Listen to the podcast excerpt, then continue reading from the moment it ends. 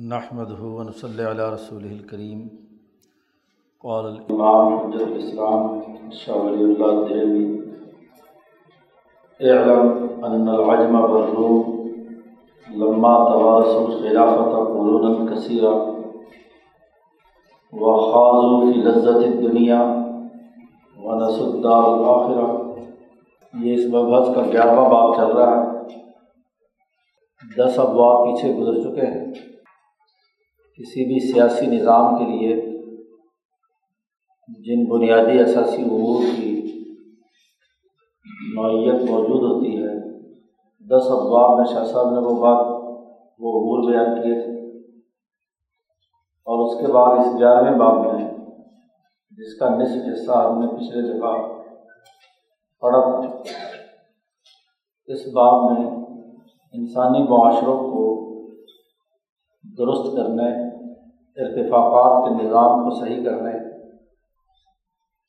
اور اس میں موجود خرابیوں کو ختم کرنے اور انقلاب برپا کرنے سے متعلق جو امور ہیں، انہیں یہاں بیان کیا گیا ہے۔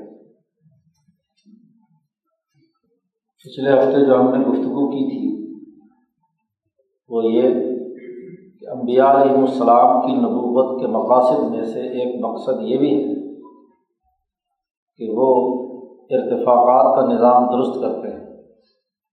ارتفاقات کو درست خطوط پر قائم کرتے ہیں۔ چنانچہ چار بنیادی باتیں شاہ صاحب نے شروع بات میں بیان کی تھی ارتفاق ثانی اور ارتفاق ثالث۔ دو ایسے دائرے ہیں کہ جس پر فطری طور پر انسان تخلیق کیا گیا۔ ہے باقی تمام حیوانات سے انسان کی امتیازی خصوصیت یہی ہے کہ وہ ارتفاق ثانی اور سالش کو کسی صورت میں بھی نہیں چھوڑتا۔ جب ان دو ارتفاقات کا ہونا لازمی اور ضروری ٹھہرا دوسری بات شاہ صاحب نے یہ واضح کی تھی کہ ان ارتفاقات کو درست کرنے کے لیے ایک ایسے صاحب علم و شعور فہم و بصیرت اور اجتماعی مفادات کے تابع فرد کی ضرورت ہے۔ جو اپنے غور و فکر سے یا مالا اعلیٰ سے علوم لے کر ان ارتفاقات کے نظام کو درست بنائے۔ اور تیسری بات یہ واضح کی تھی کہ ارتفاقات انسانی معاشرے میں ارتفاقات کا عملی نظام اس کی حیثیت ایسے ہی ہے جیسے انسانی جسم میں دل کی دل ٹھیک ہو تو پورا جسم ٹھیک ہوتا ہے۔ ارتفاقات کا نظام صحیح ہو تو انسانی معاشرہ ٹھیک رہتا ہے۔ ورنہ اس میں خرابی پیدا ہوتی ہے۔ اور چوتھی بات یہ واضح کی تھی اصولی طور پر کہ ہم پیچھے اب تک کی پوری بحث جو حجرت اللہ میں ہم نے کی ہے، اس میں چوتھا نقطہ یہ تھا کہ بسا اوقات ایسے لوگ حکمران بن جاتے ہیں کہ جو انفرادی مفادات کے تابع ہو کر درندگی، جنسی خواہشات اور ظلم کا شیطانی نظام انسانی معاشرے پر مسلط کر دیتے ہیں۔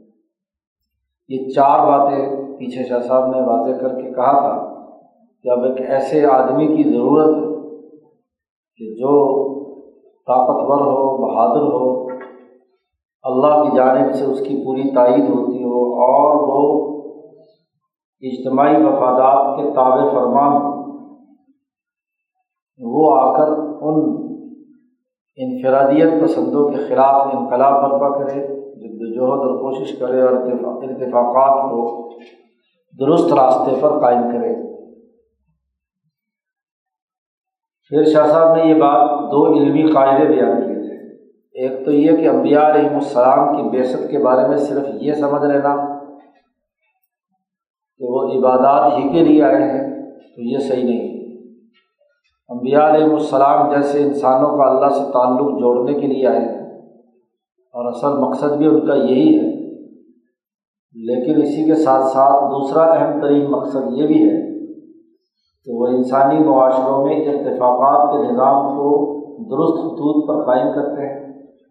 اور ان میں انفرادیت پسند لوگ جو درندگی یا جنسی خواہشات اور شیطانیت کے زیر اثر ہیں، ان کا خاتمہ کرے ان کے نظام کو توڑے اور دوسرا، ایک علمی قاعدہ یہ بھی بیان کیا تھا کہ انبیاء علیہ السلام کی جدوجہد کا بنیادی رخ اعتدال پیدا کرنا ہوتا ہے۔ صرف اختلافات ہی نہیں ارتفاقات بھی۔ اور ارتفاقات میں بھی تعیشات نہیں اور نہ ہی محض جانوروں کی سطح کی ضروریات ہیں، بلکہ میانہ ربی کے ساتھ، وقار اور عزت کے ساتھ انسانوں کی ضروریات کا پورا کرنا، یہ انبیاء علیہ السلام کی تعلیمات کا حصہ ہے۔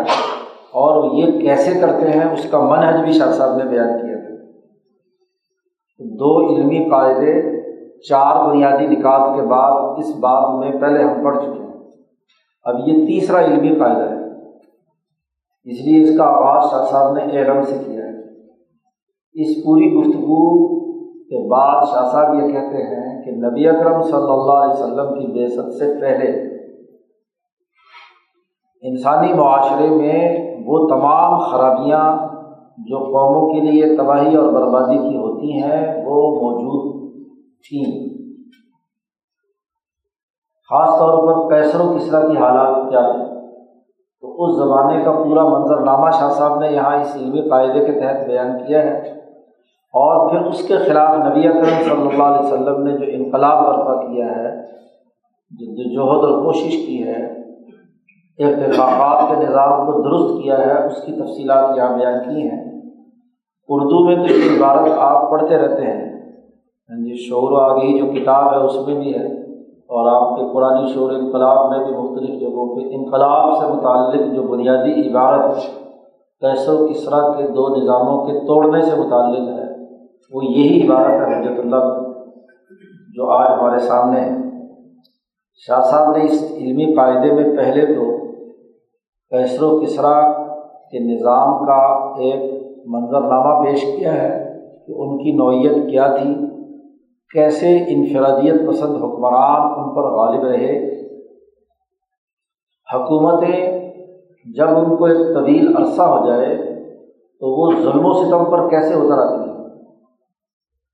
اور ایسے معاشرے جن میں اس طرح کی جابر حکومتیں نہیں ہوتی، وہ کیسے نسبتاً اس ظلم و ستم سے محفوظ ہوتے ہیں؟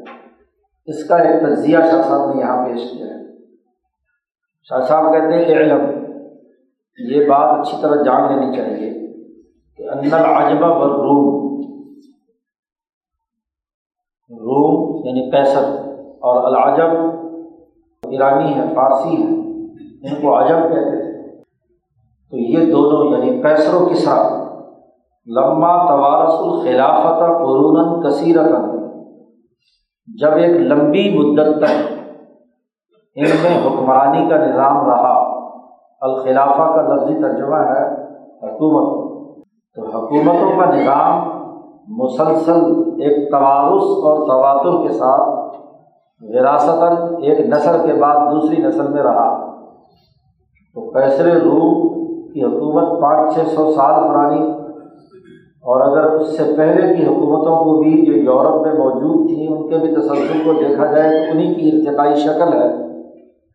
کیسر روم کی حکمرانی جو مغربی ممالک شاہ صاحب نے اس کی مزید تفصیلات اضالت الخفا ہم خلافت الخلفاء میں بیان کی ہیں۔ کہ تمام مغربی ممالک کیسر روم کے بعد گزار اور اس کے تابع اور تمام مشرقی ممالک ان پر کسرا ایران کی حکمرانی تھی، جسے عرب لوگ عجم کہتے تھے کہ یہ عربی نہیں جانتے، گونگے لوگ۔ دوسری زبانوں کو عرب لوگ گونگی زبانیں کہتے ہیں کہ جو کسی علمی قاعدے اور ضابطے اور سائنٹیفک اسلوب پر قائم نہیں ہیں۔ اس لیے ان کو عجم عجم کہتے ہیں عربی میں۔ ہاں جی گونگے آدمیوں کو جن کی یا جن کی بولی کوئی تہذیب و ثقافت اور کوئی اعلیٰ معیار نہیں کسی قاعدے اور ضابطے کے تحت نہیں۔ تو ایرانیوں کے تابع تھے پورا ہندوستان اور چین۔ اور ادھر سے تمام مغربی ممالک تابع تھے روم تو شاہ صاحب کہتے ہیں کہ جب ایک لمبے مدت تک قرون کثیرت قرن ایک صدی کو کہتے ہیں۔ قرون کثیرت کئی صدیوں تک ان میں تسلسل کے ساتھ حکمرانی کا یہ نظام قائم رہا۔ اور حکومت دو بنیادوں پر کام کرتی ہے۔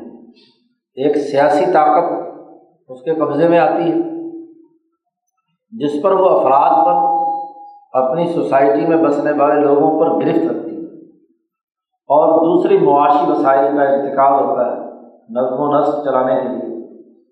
لیکن جب ایک طویل عرصے تک حکمرانی کسی سوسائٹی میں رہے، تو مختصر طبقوں کے قبضے میں سیاسی طاقت بھی ہو اور معاشی قوت بھی ہو۔ تو پھر وہ خواہشات اور لذات کے اسیر ہو جاتے ہیں۔ پہلے لوگ تو صحیح ہوتے ہیں۔ بعد میں آنے والے نااہل اور نالائق صرف وراثتی بنیادوں پر حکومت پر قابض ہو جاتے ہیں۔ نسل در نسل جن میں اہلیت نہیں ہوتی، نالائق ہوتے ہیں۔ اور اجتماعی مفاد کے بجائے وہ انفرادی مفادات کے تابع ہو جاتے ہیں۔ تو خاضو فی لذت دنیا تو اس طویل حکمرانی کے نتیجے میں وہ دنیا کی لذات میں منہمک ہو گئے۔ آخرت کا گھر انہوں نے بھلا دیا یعنی جزا و سزا کے قانون کو نظر انداز کر دیا۔ اور قرآن نے جیسا کہ کہا استحوذہ علیہم الشیطان۔ شیطان ان پر مسلط ہو گیا۔ پہلے ان میں خواہشات، جنسی خواہشات غالب آئیں، پھر درندگی پیدا ہوئی اور آخری تیسرا مرحلہ یہ ہے کہ شیطان نے ایسے ہیلے بہانے اور ان کی عقل مار دی کہ وہ انفرادی مفادات کے تحت کام کرنے والے بن گئے۔ اس تمام کے نتیجے میں تعمقوفی مرافق المعیشہ، معیشت کی جتنی سہولتوں کی ارتفاقات کے جتنے دائرے تھے، ان میں وہ تعمق و گہرائی میں بہت ہی زیادہ منہمک ہو کر ڈوب گئے، یوں کہہ لیجیے و تباہ بہا اور محض معاشی تعیشات پر ایک دوسرے پر فخر کرنے لگے۔ فمازال یا عملون بہا وہ مسلسل اس طرح کی حرکتیں کرتے رہے۔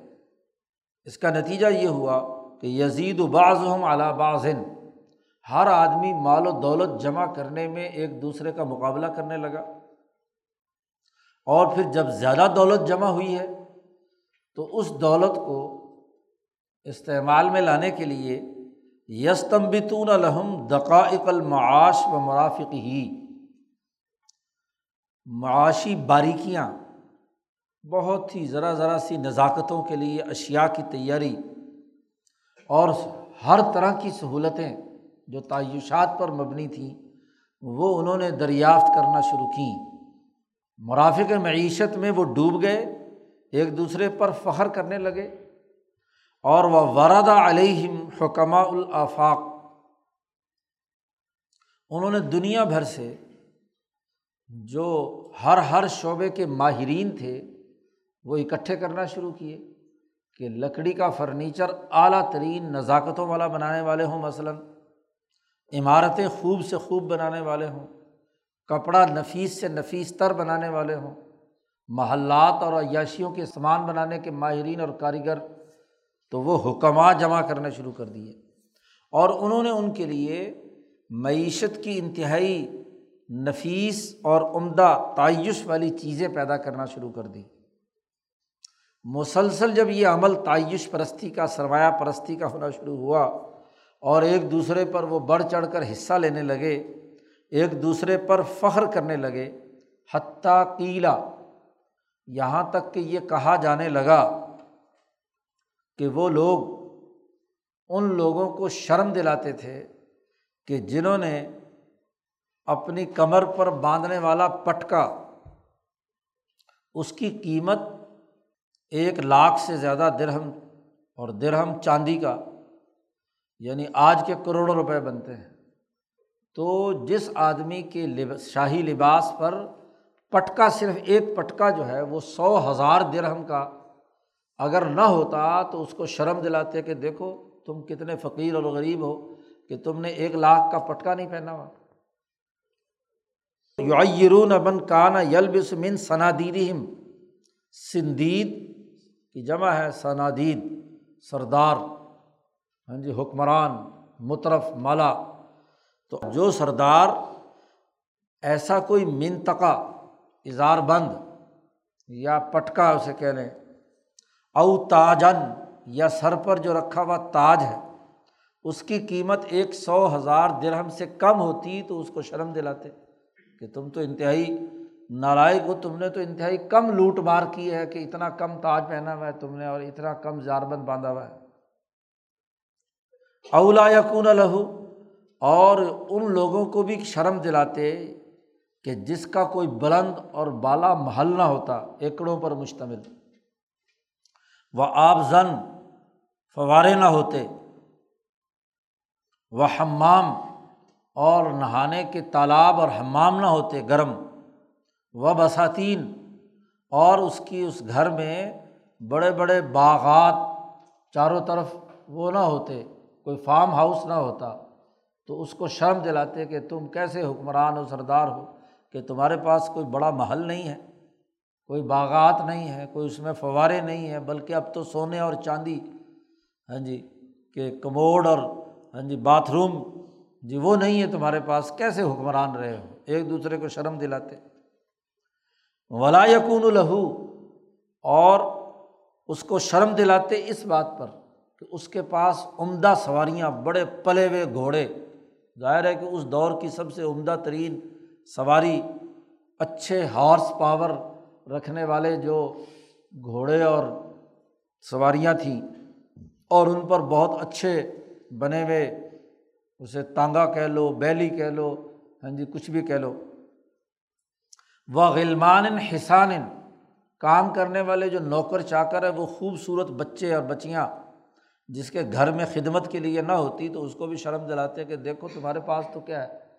ایسے ہی کمزور سے لوگ ہیں یا جانور نہیں ہے تمہارے پاس۔ آج کل سمجھ لو اس کی جگہ پہ گاڑیاں، پجارو اور پتہ نہیں کیا کیا اللہ بلا۔ ولا یقون لہو اور اس کو اس بات پر بھی شرم دلاتے۔ کہ اس کے دسترخوان پر ساٹھ ستر کھانے نہیں ہیں۔ توسع فل متعم اس کا متعم کھانے کا جو باورچی خانہ ہے، اس میں ہاں جی بہت زیادہ ڈشیں نہیں تیار ہوتی ہیں۔ بس سادہ روٹی دال کھاتے ہو تم، یا چند ایک کھاتے ہو۔ ستر، اسی اسی، سو سو ہاں جی لاکھوں کروڑوں کے کھانے کا تمہارے یہاں بندوبست نہیں ہے۔ اس کو شرم دلاتے اس پر۔ و تجمل الفل منابس لباس، خوبصورت ترین برانڈیڈ لباس ہاں جی جو لاکھوں کروڑوں کے ہیں، وہ نہیں پہنتا، تو اس کو بھی شرم دلاتے تھے۔ شاہ صاحب کہتے کہاں تک ان حکمران طبقوں کی عیاشیوں کا تذکرہ کیا جائے؟ و ذکر ظال کا یتول یہ کیسر و کسرا کی ان عیاشیوں کا تذکرہ بڑا لمبا ہے۔ اور اگر تم ان تمام باتوں کو سمجھنا چاہتے ہو کیسر و کسرا کو تو وما تراہ مم ملوک کی بلادی کا یغنی کا ان حکایاتی ہم تم دلی کے حکمران طبقوں کو اگر دیکھ لو، اپنے شہروں کے ان حکمران طبقوں کو اگر تم دیکھ لو، تو کیسر و کسرا کی حکایات تمہیں بھلا دیں گے۔ تو تمہیں دلی کے حکمرانوں کو کیا دیکھنا ہے؟ اپنے حکمرانوں کو دیکھ لو۔ اسلام آباد، کراچی، لاہور کی عیاشیوں کرنے والے جو لاکھوں کروڑوں کی گھڑیاں پہنتے ہیں ہاں جی لباس پہنتے ہیں، سواریاں اور اور بڑی بڑی پجاروں اور لینڈ کروزر خریدتے ہیں قوم اور ملک کے پیسے پر۔ اپنے گرد و پیش میں شاہ صاحب نے کہا کہ اپنے حکمران طبقوں کو دیکھ لو۔ کہا ہے بما تراہ مم ملوک کی بلادی کا تم جس ملک میں رہتے ہو، اپنے بلاد اور اپنے ملک کے جو حکمران طبقے ہیں، ان کی حالت دیکھ لو تو یغنی کا حکایاتی ہیں تو پاکستانیوں تم سے بھی کہا جا رہا ہے کہ اپنے علاقے کی تم مثال خود ہی دیکھ لو تو کیسر و کسرا کی یاد تازہ ہو جائے گی۔ اب ان تمام تر تعیشات کے لیے وسائل چاہیے۔ اب جب وسائل چاہیے تو وسائل کے لیے اس کا اکٹھا کرنے کے لیے ظالمانہ ٹیکس لگانے ضروری ہے شاہ صاحب کہتے ہیں ان کے یہاں اصول معاشیات ہی بدل گئے۔ اصول معاش تو صرف تین ہیں جو دنیا میں سب لوگوں کے یہاں متفق ہیں۔ یا زراعت کے ذریعے سے انسانی فائدے کے لیے کوئی مال تیار کرنا، یا صنعت اور دستکاری کے ذریعے سے چیزوں کو تیار کرنا، اور یا تجارت اور کاروبار کے ذریعے سے کمانا۔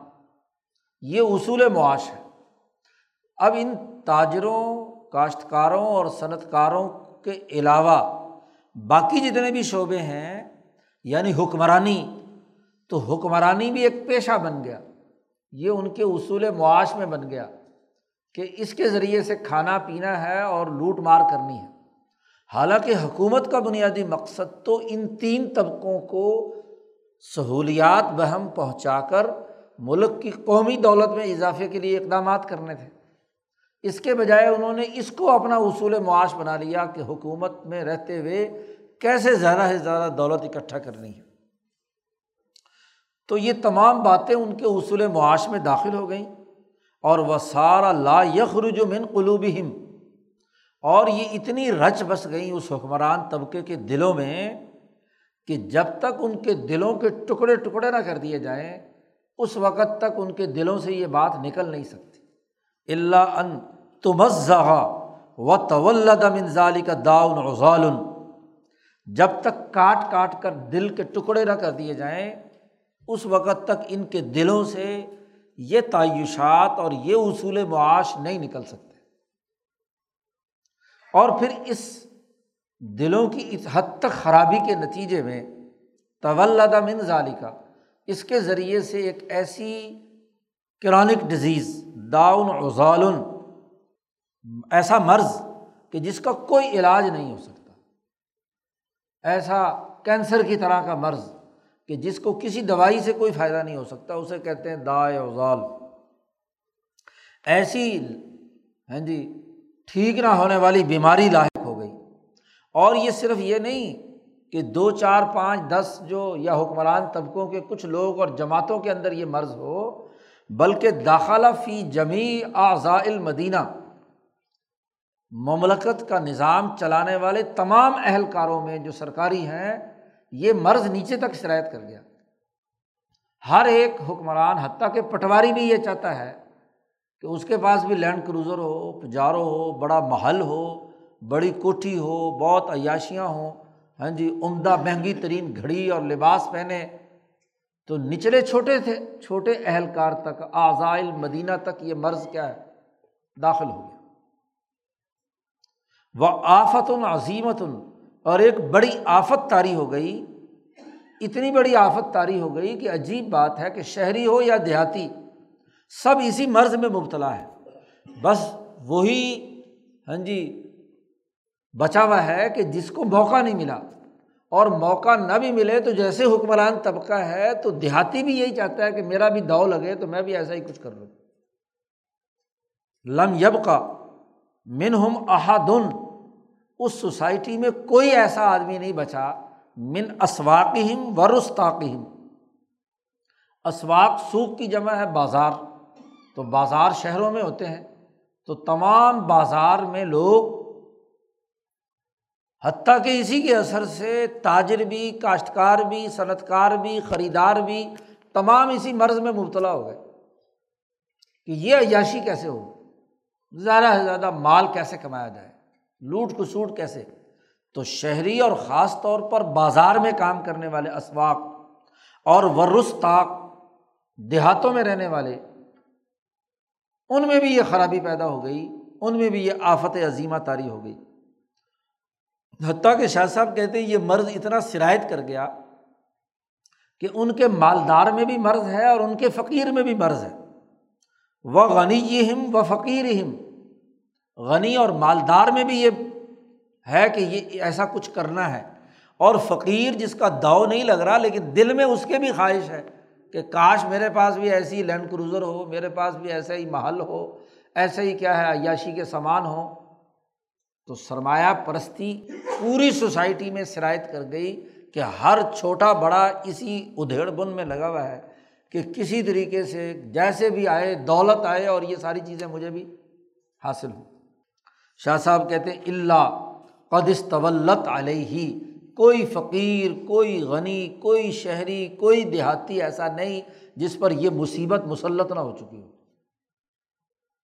سرمایہ پرستی کے ماحول میں ایسا ہی ہوتا ہے۔ وہ احزت بھی تلابی بھی ہی اس خرابی نے گردن تک انہیں پکڑ لیا۔ ہر آدمی جسے کہتے ہیں نا، نکو نک ہوا جی۔ تلابیب اس گردن کا اصل میں تو جو لباس ہم پہنتے ہیں، اس کا جو گریبان ہے، جو آپ کے گردن کے ساتھ لگا ہوا ہے۔ تو یعنی ایک چیز کو عرب لوگ بیان کرتے ہیں تو یہاں تک کہ یہاں اس گردن تک بات پہنچ گئی۔ تو اس خواہش نے، سرمایہ پرستی کی اس خواہش نے، تعیش کے اس مرض نے ان کو یہاں گردن تک کیا ہے، پکڑ لیا۔ وہ آجزت حفی نفسی ہی اور وہ اپنے دل میں اس کے پیچھے ہاں جی مارا مارا پھر رہا ہے، اس کے پیچھے عاجز ہو چکا ہے۔ اور پھر اس کے نتیجے میں کیا ہے؟ ملتا نہیں ہے کچھ۔ ظاہر ہے کہ جو طاقتور ہوگا، وہ زیادہ سے زیادہ وسائل پر قابض ہو جائے گا اور جو تھوڑے ہوں گے، باقی لوگ ہوں گے، جن کا دو نہیں لگ رہا، خواہش تو ان کی بھی ہے۔ تو پھر کیا ہوتا؟ احاجت علیہ غموماً و حموماً ان پر پھر غموں کے پہاڑ ٹوٹتے ہیں۔ جس کے پاس ایسی کوٹھی نہیں ہے، جس کے پاس ایسا بنگلہ نہیں ہے، جس کے پاس ایسا لباس نہیں ہے، تو وہ اسی غم میں مبتلا ہے، اسی ہم کے اندر، مرض کے اندر مبتلا ہے کہ کسی طریقے سے یہ مجھے حاصل ہو جائے۔ لا ارجا اللہ جس کی کوئی انتہا نہیں، اتنے غموں کی بارش ہوتی، ہر آدمی پریشان، ہر آدمی دوڑ رہا ہے صبح سے شام تک۔ اس سرمایہ پرستی کے مرض میں کہ زیادہ سے زیادہ دولت اکٹھی ہو، زیادہ سے زیادہ کوٹھی، بنگلے اور تمام چیزوں کے لیے گدے کی طرح کام کر رہا ہے۔ شاہ صاحب کہتے ہیں یہ مرض کیوں اتنا پھیل جاتا ہے؟ اس کی وجہ کیا ہے؟ شاہ صاحب نے اس کا تجزیہ کیا کہ یہ جو معاشی سرگرمیوں میں اتنا انہماک، بیماری کی صورت میں ان پر مسلط ہو جاتا ہے، اس کی وجہ یہ ہے۔ اور اتنے غم اور اتنے مرض لاحق ہو جاتے ہیں۔ اس کی وجہ یہ ہے کہ ان تلکل اشیا یہ سارے تعیشات، یہ ساری عیاشی پر مبنی معاشی سرگرمیاں اس وقت تک حاصل نہیں ہو سکتی، لم تکن، یہ حاصل نہیں ہو سکتی لتحصلہ اللہ بے بزل ام والن خطیرتن بہت زیادہ مال خرچ کرنا پڑتا ہے، ظاہر ہے کہ جو لینڈ کروزر لینے کے لیے، کوئی پجارو لینے کے لیے ساٹھ ستر لاکھ کروڑ روپیہ چاہیے۔ بہت بڑی کوٹھی بنگلہ جس میں باغات بھی ہوں اور جس میں فوارے بھی ہوں اور جس میں ساری چیزیں ہوں، وہ بھی کروڑوں اربوں کی بات۔ اور مال خرچ کیے بغیر مل نہیں سکتے۔ اچھا اب مال کیسے جمع ہوگا؟ شاہ صاحب کہتے ہیں، اور یہ مال جمع نہیں ہو سکتے، مگر اسی وقت کہ جو کاشتکار طبقہ ہے، تاجر طبقہ ہے، ان جیسے لوگوں پر ڈبل، ٹربل ٹیکس نہ لگائے جائیں۔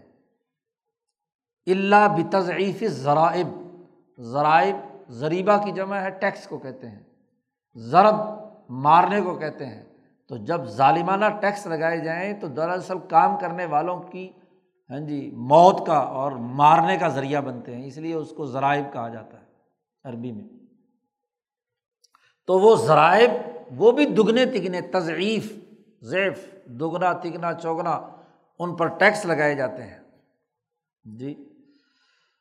الفلاحین فلاح کہتے ہیں کاشتکار کو، جو زراعت پیشہ ہیں، ان پر دگنے تگنے ٹیکس و تجار تاجروں پر و اشباہم اور جو ان کے مشابے کام کرنے والے دستکار ہیں صنعت کار ہیں ہاں جی تو ان کے اوپر ظالمانہ ٹیکس لگائے جاتے ہیں۔ اور اگر وہ ٹیکس نہ دیں، تو و تضیق علیہم ان پر تنگی اور مصیبت مسلط کی جاتی ہے۔ انہیں ذلیل اور رسوا کیا جاتا ہے۔ اب دو ہی صورتیں ان کے لیے رہ جاتی ہیں۔ کاشتکاروں اور صحیح معنوں میں کاروبار اور تجارت کرنے والوں کے لیے کہ فعنم تناؤ اگر وہ روکیں کہ ٹیکس نہیں دیں گے، تو حکمران طبقہ ان سے لڑائی لڑتا ہے اور ان کو سخت سزا دیتا ہے۔ ازبو ہم ہم ان کو سخت سزا دیتا ہے۔ پتال کرتا ہے، مارتا ہے، گرفتار کرتا ہے، سزائیں دیتا ہے اور انہیں عذاب میں مبتلا کرتا ہے۔ اگر وہ انکار کریں ٹیکس دینے سے، اور وہ ان عطاؤ اور اگر وہ ان کی اطاعت کر کے ظالمانہ ٹیکس ادا کریں، تو پھر انہیں کیا کرنا پڑتا؟ ہے جا ہم تو وہ ایسے ہو جاتے ہیں، ان کو بنا دیا جاتا ہے جیسے گدا اور گائے، جو گاہنے کے لیے اور کاشتکاری کے لیے استعمال ہوتے ہیں۔ تو گدے بیل کی طرح وہ کام کاج کرنے پر مجبور ہوتے ہیں۔ انہیں مزدوری کرنی ہے، کام کاج کرنا ہے، محنت مشقت کرنی ہے۔ صبح سے شام تک بے منزلت الحمیر، گدے کو کہتے ہیں۔ حمیر بکر گائے، تو گدے اور بیل کی طرح ان کو بنا لیا جاتا ہے۔ ایسے گدے اور بیل کہ تست عمل و فنز و دیاسی و الحسادی جن کو زمین کاشت کرنے کے لیے اور پہلے وہ گندم کو جدا کرنے کے لیے اسے گہنا کہتے ہیں، وہ گہنے کے لیے اور کٹائی کے لیے ہاں جی جیسے جانوروں کو استعمال کیا جاتا ہے، کنویں سے پانی نکالنے کے لیے اس کے ہاں جی آنکھوں پر کھوپے چڑھا کر اس کو گھماتے ہیں، جس کے ذریعے سے پانی نکلتا ہے۔ تو گویا کہ وہ کاشتکار طبقہ، وہ تاجر اور وہ دستکار، وہ لوگ جو ہیں، وہ جانوروں کی طرح کام کرنے پر مجبور ہوتے ہیں۔ کیونکہ جو کمائی کرتے ہیں، اس کا زیادہ حصہ تو ٹیکسوں میں چلا جاتا ہے۔ تو اپنی روٹی کھانے کے لیے بیچارے مجبور ہو کر گدے بیل کی طرح کام کر رہے ہوتے ہیں۔ ولا تختنا اللہ یستعان بحا فی الحاجات۔ ان کے لیے کوئی راستہ نہیں ہوتا ہاں جی کہ وہ اپنے لیے کوئی کما سکیں ہاں جی ایسا مال لے سکیں کہ جس کے ذریعے سے ان کی حاجات میں مدد ہو اور وہ اس کو پورا کر سکیں۔ تو اتنی کمائی ان کے اندر نہیں ہوتی۔ سم لا تت رکو سا آتم من العنائی اور پھر ایک لمحے کی بھی انہیں فرصت نہیں ملتی۔ صبح سے شام تک بارہ بارہ گھنٹے وہ گدے اور بیل کی طرح کمائی میں لگے رہتے ہیں۔ ایک معمولی سی بھی توجہ انہیں نہیں ہوتی۔ ان کے اکثر وقت اسی روٹی کمانے کے چکر میں ہوتے ہیں۔ صبح سے شام تک نماز پڑھنے کی بھی انہیں فرصت نہیں ہوتی، بلکہ پابندی لگائی جاتی ہے کہ نماز کا بھی کوئی وقفہ نہیں ہے مزدور اور کسان کے لیے۔ کہ جی بس وہ کام ہی کرتا رہے۔ مولانا سندھی رحمۃ اللہ علیہ نے فرمایا کہ اسی طرح ان تمام مزدور اور کسان طبقے کی، اس کی تشریح میں، عربی میں جو شرح ہے حضرت سندھی کی ہاں جی اس کی تشریح میں حضرت نے فرمایا کہ ان کے اکثر اوقات حکمران طبقوں کی خدمت کے اندر مسلسل خرچ ہوتے ہیں اور ایک لمحہ بھی ان کے لیے نہیں بچتا۔ کہ وہ کوئی عبادت یا کوئی کام کر سکیں۔ حتیٰ سارو لا یرفعون روس ہوں ایسی حالت میں ہوتے ہیں کہ انہیں سر اٹھانے کی بھی فرصت نہیں کہ وہ آخرت کے نیکی یا بھلائی کے لیے کوئی کام کر سکیں۔ جی۔ آخرت کی بھلائی اور نیکی اور اس میں کامیابی کے لیے کوئی ذخیرہ آخرت کر سکیں، اس کے لیے بھی سر اٹھانے کی فرصت نہیں ہوتی۔ وہ ہر وقت کام کاج میں لگے۔ اولا یستتی ظالقہ اور صبح سے شام بارہ بارہ چودہ چودہ گھنٹے کام کرنے کے بعد اتنی طاقت بھی نہیں رہتی کہ وہ کھڑے ہو کر نماز بھی پڑھ سکیں۔ اور ایسی سرمایہ پرستی اور ایسے طبقاتی نظام کے نتیجے میں ایک طرف وہ حکمران طبقہ، ایک طرف یہ گائے، بیل، بھینس کی طرح کام کرنے والا طبقہ ایسے حالت ہو جاتی ہے کہ ربما کانا اقلیم واسع ایک وسیع ترین ملک میں ایک آدمی بھی ایسا نہیں ہوتا کہ جو اپنے دین اور اپنی عبادت کے لیے کچھ وقت نکال سکے یا اس کا کوئی قصد اور ارادہ کر سکے۔ لئی صفی احادن یو ہم ہو دین ہو کہ وہ اپنے دین کے بارے میں کوئی فکر کر سکے۔ حکمران طبقہ عیاشی کی وجہ سے۔ اس کو عیاشیوں سے فرصت ہوگی تو وہ کوئی دین کی طرف توجہ ہوگی۔ اور غریب طبقہ اپنی غربت اور اپنی محنت اور مشقت اور گائے بیل کی طرح کام کام کرنے کی وجہ سے دین سے دور۔ تو پورے ملک سے دین اٹھ جاتا ہے۔ یہ حالت ہو چکی تھی عجم اور روم کیسر و کسرا کی۔ ایک وجہ تو یہ کہ یہ آفت عظیمہ کیوں ہے؟ ایک تو وجہ یہ کہ مال و دولت کے بغیر یہ چیزیں نہیں ملتی اور مال و دولت بغیر ٹیکس کے نہیں ہوتا اور اس ٹیکس کے نتیجے میں مزدور اور کسان کا ایک طبقہ وجود میں آ جاتا ہے کہ جس کے پاس فرصت نہیں ہوتی یا اگر کوئی طاقتور ہے تو وہ لڑائی لڑ کر ہاں جی اس حکمران طبقے سے وسائل چھین کر اپنے وسائل لے لیتا ہے، تو وہ آپس میں پھر حکمران لڑتے رہتے ہیں۔ اور دوسرا، یہ اس وجہ سے بھی خرابی پیدا ہوتی ہے کہ ولم تکن لتحسل ایزن اللہ بقومین یہ تکسبون بتہ یہ عتی تلکل متعم و ملابس و ابنیتی وغیرہ یہ عیاشی کا سامان اس وقت تک بھی حاصل نہیں ہو سکتا کہ قوم کی اکثریت اصل پیشے جو زراعت، تجارت اور صنعت کے تھے وہ چھوڑ کر، وہ اس طرح کے کھانے تیار کرنے، اس طرح کا لباس تیار کرنے، اس طرح کے محلات بنانے میں مصروف ہو جاتے ہیں۔ اب بلڈنگیں بنانا، عمارت بنانا غیر پیداواری عمل ہے۔ لباس عمدہ سے عمدہ بنانا یہ بھی غیر پیداواری عمل ہے۔ ایسے ہی باریکیاں اور نزاکتیں پیدا کرنا اس کا بھی تخلیقی عمل سے کوئی تعلق نہیں۔ تو قوم کے لوگ ہیں جی وہ ایسے پیشوں سے وابستہ ہو جاتے ہیں جن کا نہ زراعت سے تخلیقی عمل سے کوئی تعلق ہے، نہ صنعت سے ہے، نہ تجارت سے ہے، جو اصل حصول معاش تو وہ کیا کرتے ہیں؟ ان حکمرانوں کے لیے ہریسہ تیار کرنے میں لگے رہتے ہیں۔ بلڈنگیں بنانے میں لگے رہتے ہیں۔ جی۔ ان کے لیے عیاشی کے سامان، ان کے گھوڑوں کے لیے مربے اور بادام اور پستے تیار کرنے اور کھلانے میں لگتے ہیں۔ خود بیچارے کو روٹی، خشک بھی نہیں ملتی۔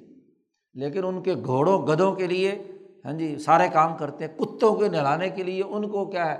گوشت ڈالنے کے لیے گوشت تیار کرتے ہیں، لاتے ہیں، بیچتے ہیں، دیتے ہیں۔ خود بیچاروں کو کبھی گوشت نصیب نہیں ہوتا۔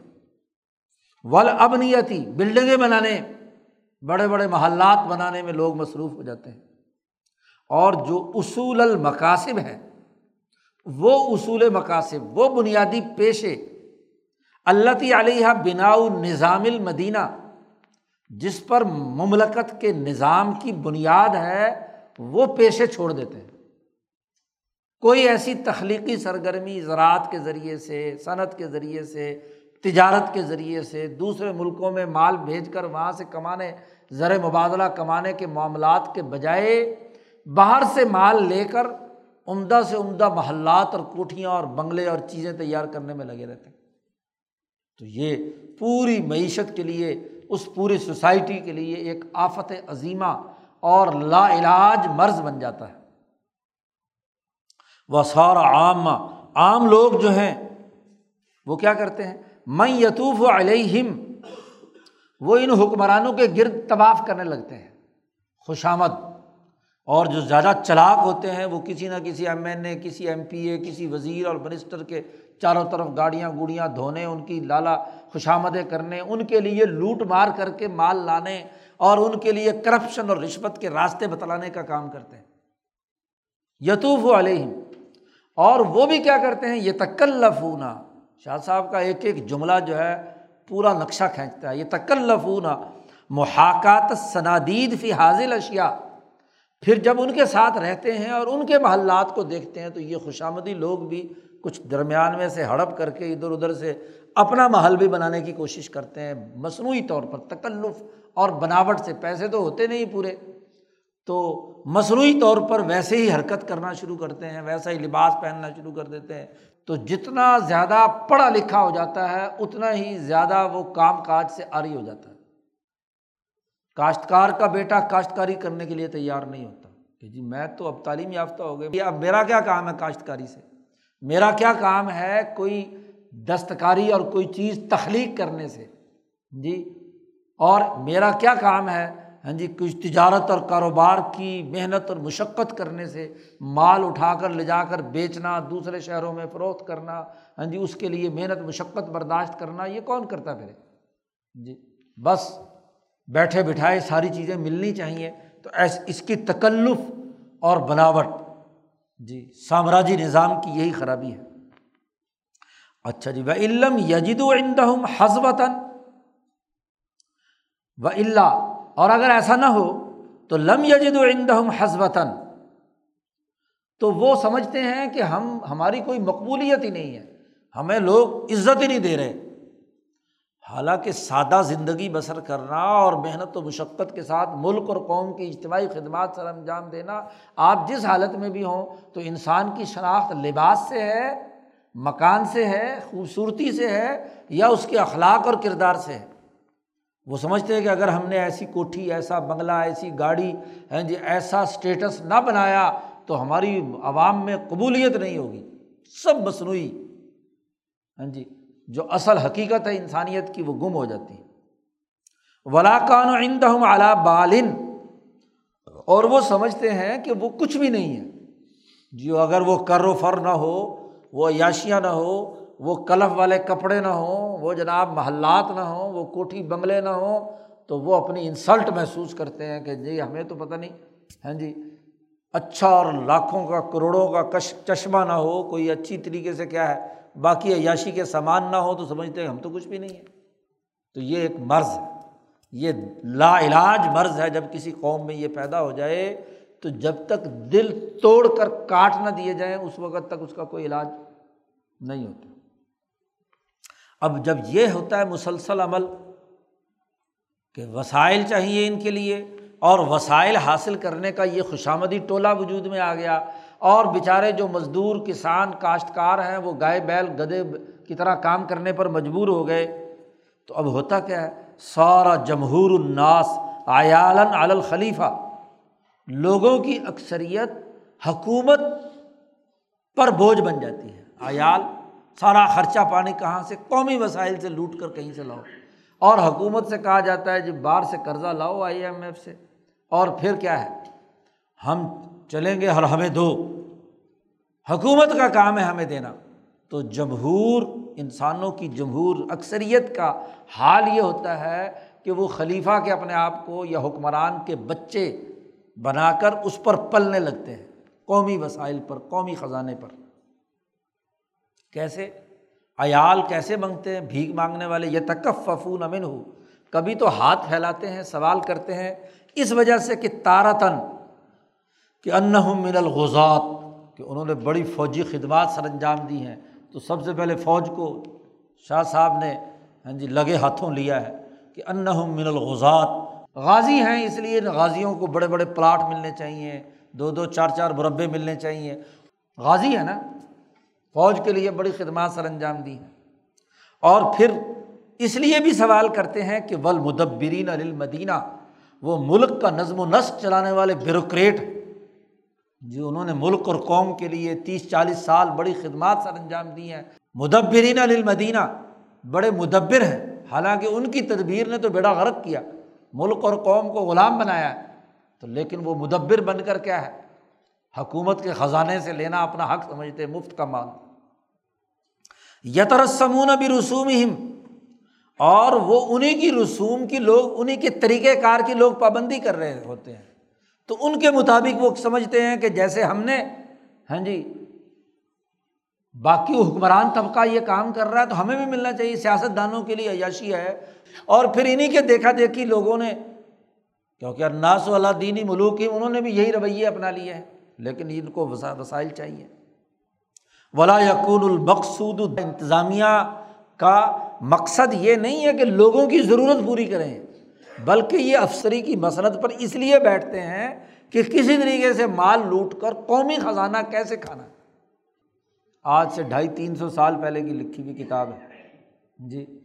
کہ ان کا کام انسانوں کی جو جس شعبے کا وہ افسر ہے بھائی وہ شعبہ انسانوں کی ضروریات کو پورا کرنے کے لیے تھا۔ تو ان کی حاجت کو دفاع کرنے کا ان کرنا ان کا مقصد نہیں ہوتا۔ ولاکن القیام و بصیرت سلفیم ان کی بنیادی مقصد یہ ہے کہ ان سے پہلا بیروکریٹ کیسے لوٹ کر گیا تھا۔ پہلے حکمرانوں نے کیسے کھایا پیا تھا۔ ہاں جی میں بھی اس سے زیادہ کھاؤں اور اس سے زیادہ لوٹوں۔ تو کبھی تو یہ انتظامیہ میں فوجی اور سول بیوروکریٹ۔ یہ کھاتے ہیں اور انسانی حاجات اور مقاصد پورا کرنا ان کا مقپیش نظر نہیں ہوتا۔ اچھا جی یہ تو ہو گئی انتظامیہ۔ شاہ صاحب نے کہا، کبھی وہ بھیگ مانگتے ہیں قومی خزانے سے تارا تن اعلیٰ انہم شعرا کبھی اس لیے کہ جی وہ تو شاعر ہیں۔ علم و ادب سے ان کا تعلق ہے۔ تو اب شعر و شاعری کرنے والوں کی خدمت ملک اور قوم کو کرنی چاہیے۔ شعراء ہے اور حکمرانوں کی عادت ہے کہ جو شاعر اور ادیب ہوتے ہیں، ان کی خدمت کرنی چاہیے، ان کو بھی بڑے بڑے پلاٹ ادا کرنے چاہیے، اور آج کل اس کے اندر کیا صحافی بھی شامل ہو گئے۔ ان کو بھی پلاٹ دیے جائیں، ان کو بھی کوٹھیاں دی جائیں۔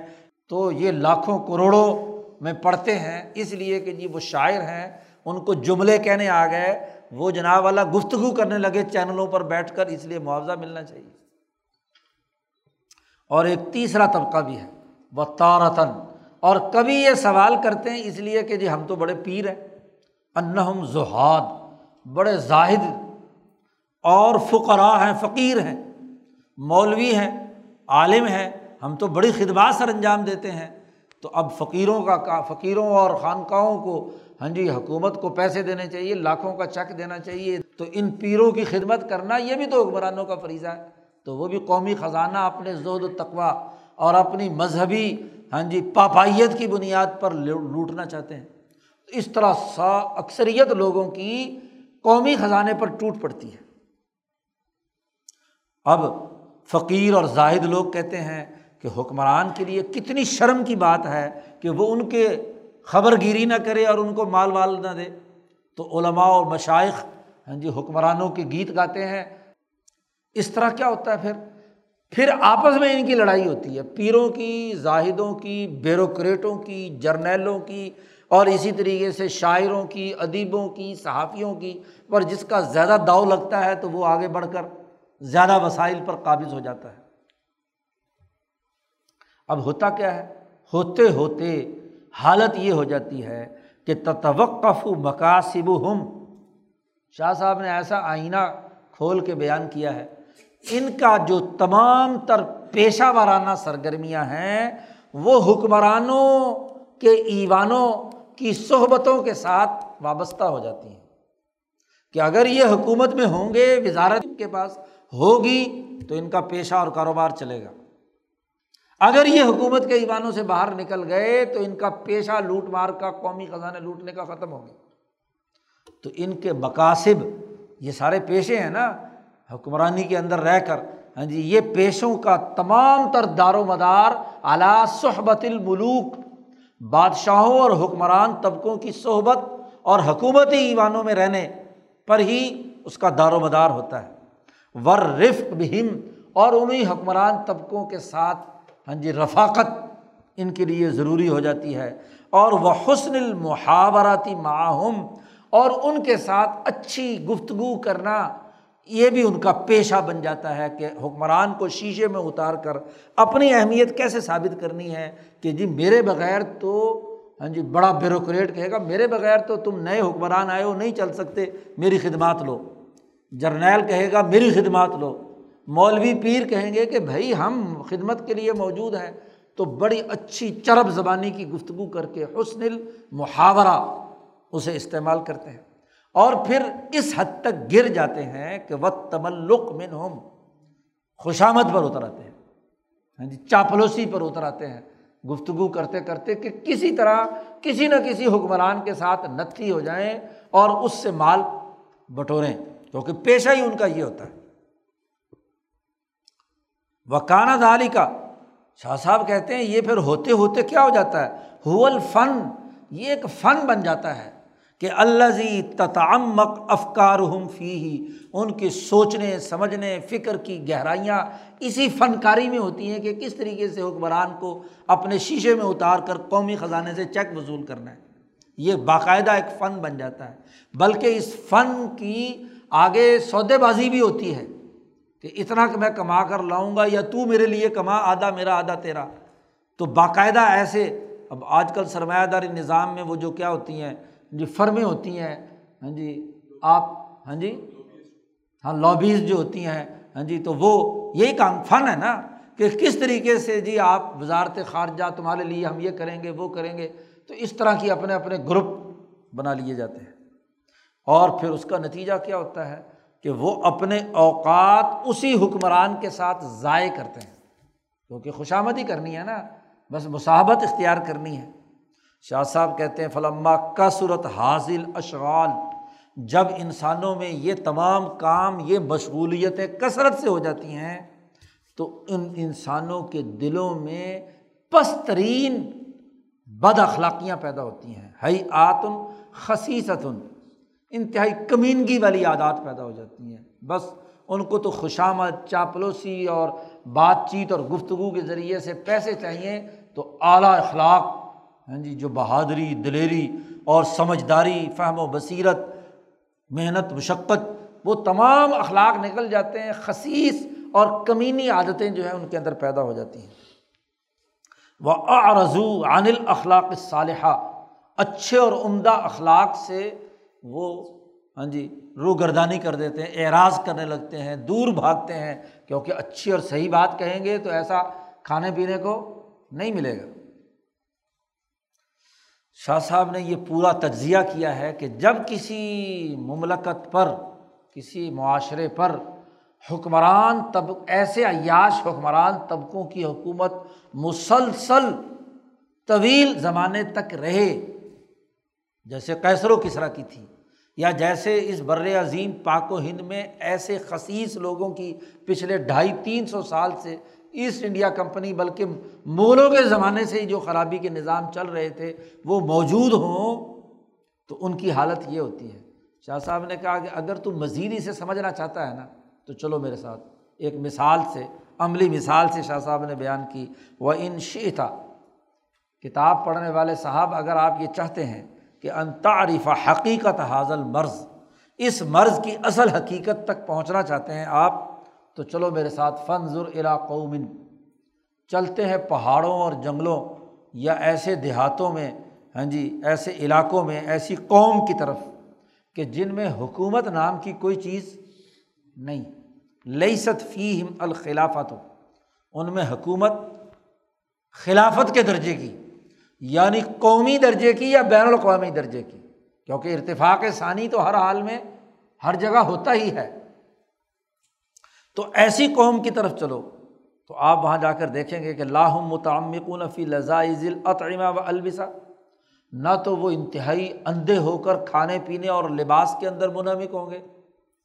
گاؤں دیہات میں یا پہاڑوں کے اوپر رہتے ہیں چوٹی پر، وہاں بس جو سادہ کھانا ملتا ہے وہ کھاتے ہیں اور ان کی صحت بھی اعلیٰ ترین ہوتی ہے۔ کوئی فکر و فاقہ ان کے اوپر نہیں ہوتا۔ کاشتکاری کرتے ہیں، ضرورت کا کام سامان رکھتے ہیں اور کھا کر سرخ و سفید ہوتے ہیں۔ ہاں جی یہ ہنزا کی ویلی کی صحت سو سو سال کے انسان کیوں ہے؟ کوئی فکر و فاقہ نہیں، قدرتی غذا کھاتے ہیں، نہ انہیں کوئی مرض لاحق ہوتا ہے، نہ کچھ، نہ لینا، نہ دینا، کیونکہ ٹینشن ہی کوئی نہیں۔ سادہ زندگی، محنت، مشقت کا راستہ۔ تو شاہ صاحب کہتے ذرا تم چلے جاؤ وہاں، تو تجد، تم وہاں پاؤ گے کہ ہر آدمی کا کام اس کے اپنے کنٹرول میں ہے۔ کل واحد منہم بیدی ہی امر ہو اس کا کام یا اس کی تمام تر ذمہ داریاں اس کے اپنے ہاتھ میں یا ہر آدمی آزاد ہے۔ کسی حکومتی جکڑ بندی کے اندر، کسی سسٹم کی گرفت میں نہیں ہے۔ اور جب وہ سسٹم کی گرفت میں نہیں ہے، تو سسٹم اس پر ظلم کیا کرے گا؟ اس پر ظالمانہ ٹیکس کیا لگائے گا؟ بس ہر آدمی آزاد ہے، جتنا رزق اسے چاہیے، اتنا وہ دن بھر میں چھ سات گھنٹے میں محنت مشقت کر کے کما لیتا ہے اور پھر اس کے بعد اپنے خاندان کے ساتھ رہتا ہے۔ آزادی کے ساتھ نہ کسی کا ٹیکس دینا، نہ کچھ، نہ لینا، نہ دینا اور اپنی زندگی بسر کرتا ہے۔ بیدی امر لئی ست علیہ من ذرائب ثقیلا اتنے بھاری ٹیکس ان پر نہیں ہوتے کہ جو ان کی کمر توڑ کر رکھ دیں۔ بھائی اپنے قبیلے یا خاندان کی جو اجتماعی خوشی غمی ہے، اس کے لیے وہ اپنا جو سردار انہوں نے قبیلے کا بنایا ہوا ہوتا ہے یا ڈھیلا ڈھالا نظام ہوتا ہے، اجتماعی اس کے لیے بغیر کسی بوجھ کے چندہ کرتے ہیں۔ اور اس کے ذریعے سے جو ضروری اخراجات ہیں اپنی بستی کے، وہ کیا ہے؟ پورے کر لیتے ہیں۔ کوئی ظالمانہ ٹیکس ان کے اوپر نہیں ہوتا۔ فہم یستتی اور تفرو لمر دینی بل ملا اور وہ لوگ اپنے آپ کو فارغ رکھے ہوئے ہوتے ہیں۔ دین کے کام کے لیے بھی اور قوم اور ملک ملک و ملت کے کاموں کے لیے بھی۔ جی ان کے پاس اتنا ٹائم ہوتا ہے، پانچ چھ گھنٹے، سات گھنٹے فجر سے لے کر زہر تک کام کرنے کے بعد، کہ زہر کے بعد بیٹھ کر ایک دوسرے کا حال چال پوچھتے ہیں، گپ شپ لگاتے ہیں، ہمدردی اور خیر خائی کرتے ہیں، کسی خوشی غمی میں شریک ہوتے ہیں۔ تو اپنی برادری کا، ملت کا کام بھی، اور پھر زہر کے بعد سے عشاء تک نمازیں شروع ہو جاتی ہیں۔ تو چار نمازیں بھی ادا کر لیتے ہیں۔ کیونکہ اصل کام کیا جو شریعت اور فقہ نے لازمی ضروری قرار دیا ہے وہ فجر سے زہر تک کے آٹھ گھنٹے ہیں۔ تو آٹھ گھنٹے کا وقفہ اسی لیے دیا گیا ہے کہ اس میں اتنی روٹی روزی کمائی جا سکتی ہے کہ جو ایک خاندان کی کفالت کے لیے کافی ہے۔ باقی اوقات جو ہیں وہ تو اجتماعیت کے لیے انسانوں کے ساتھ ہمدردی کے ہیں، نمازیں پڑھو اور لوگوں سے میل جول کرو۔ یہاں صبح سے گدھے کی طرح جتتے ہیں اور رات آٹھ نو بجے تھکے ہارے گھر پہنچتے ہیں۔ تو نہ نمازیں اور نہ برادری خاندان سے میل جول، نہ آپس میں ایک دوسرے کے ساتھ۔ اور جو باقی وقت بچتا ہے تو پھر اس کے بعد گھر میں بھی بیٹھے ہوئے ایک دوسرے سے بات کرنے کے بجائے سینکڑوں میل بیٹھے ہوئے کے ساتھ واٹس ایپ اور پتہ نہیں کیا کیا اعلیٰ بلا میں لگے ہوئے ہوتے شاہ صاحب کہتے ہیں کہ ایک طرف تو ایسی بستی کا منظر نامہ دیکھو، اور پھر اس کے بعد سما تصور حالہم لوکانہ فیم الخلافہ، پھر اس حالت کو اپنے ذرا چشم تصور میں لاؤ کہ اگر اس بستی پر کوئی حکومت ہوتی، لو لوکانہ فیم الخلافہ، اگر یہاں حکومت ہوتی اور وہ ملا اور اس حکومت کے چودھری سردار M N A, M P A اور وہاں کے بیوروکریٹ اور جرنیل وہاں پر مسلط ہوتے اور وہ وہاں کی رعایا کو مسخر کرتے، عوام کو اور ان پر مسلط ہو جاتے، تو ان کا حال کیا ہونا تھا؟ وہی جو پیچھے ہم نے بیان کیا۔ بالکل ویسے ہی حال ہونا تھا۔ تو شاہ صاحب نے کہا، خود اپنے چشمے تصور سے حالت دیکھ لو ان کی کہ وہ ایک طرف آزاد ہیں، اب حکومتوں کے غلام ہیں۔ اور اگر ٹیکس نہ ادا کریں تو ان کے لیے سزائیں ہیں۔ شاہ صاحب کہتے ہیں کہ جب نبی اکرم صلی اللہ علیہ وسلم کی آمد سے پہلے انسانوں میں یہ حالت ہو گئی، جس کا ابھی پیچھے تفصیل بیان کی ہے، ایسی مصیبت کسی قوم پر طاری ہو گئی۔ فلما عظمت حاضل مصیبہ فی العرب ولاجمی و روم عربوں اجمیوں رومیوں کے اندر۔ ہاں جی یہ مصیبت مسلط ہو گئی اور یہ مرض مزید شدت اختیار کر گیا۔ تو اب کیا ہوا؟ سخت علیہم، ان پر سخت غضبناک ہوا اللہ تبارک و تعالیٰ۔ کہ یہ انسان تو انسانیت کے دائرے سے نکل کر کیا ہے؟ جانور بن گئے۔ حکمران طبقے ہوں یا یہ ان کی خدمت سر انجام دینے والے گائے، بیل اور گدے والے لوگ ہوں۔ یہ تو انسانیت کی دائرے سے گر کر جانور بن گئے۔ تو اللہ غضبناک ہوا۔ اللہ بھی اور اس کے مقرب فرشتے مالا اعلیٰ کے بھی۔ اب اللہ کی رضامندی یہ تھی کہ اس مرض کو جڑ سے کاٹ کر پھینک دیا جائے۔ کانا رضا تعلیٰ فی معالجاتی حاضل مرض اس مرض کے علاج کے سلسلے میں یہ تھا کہ اس کے جڑ کو کاٹ کر پھینک دیا جائے۔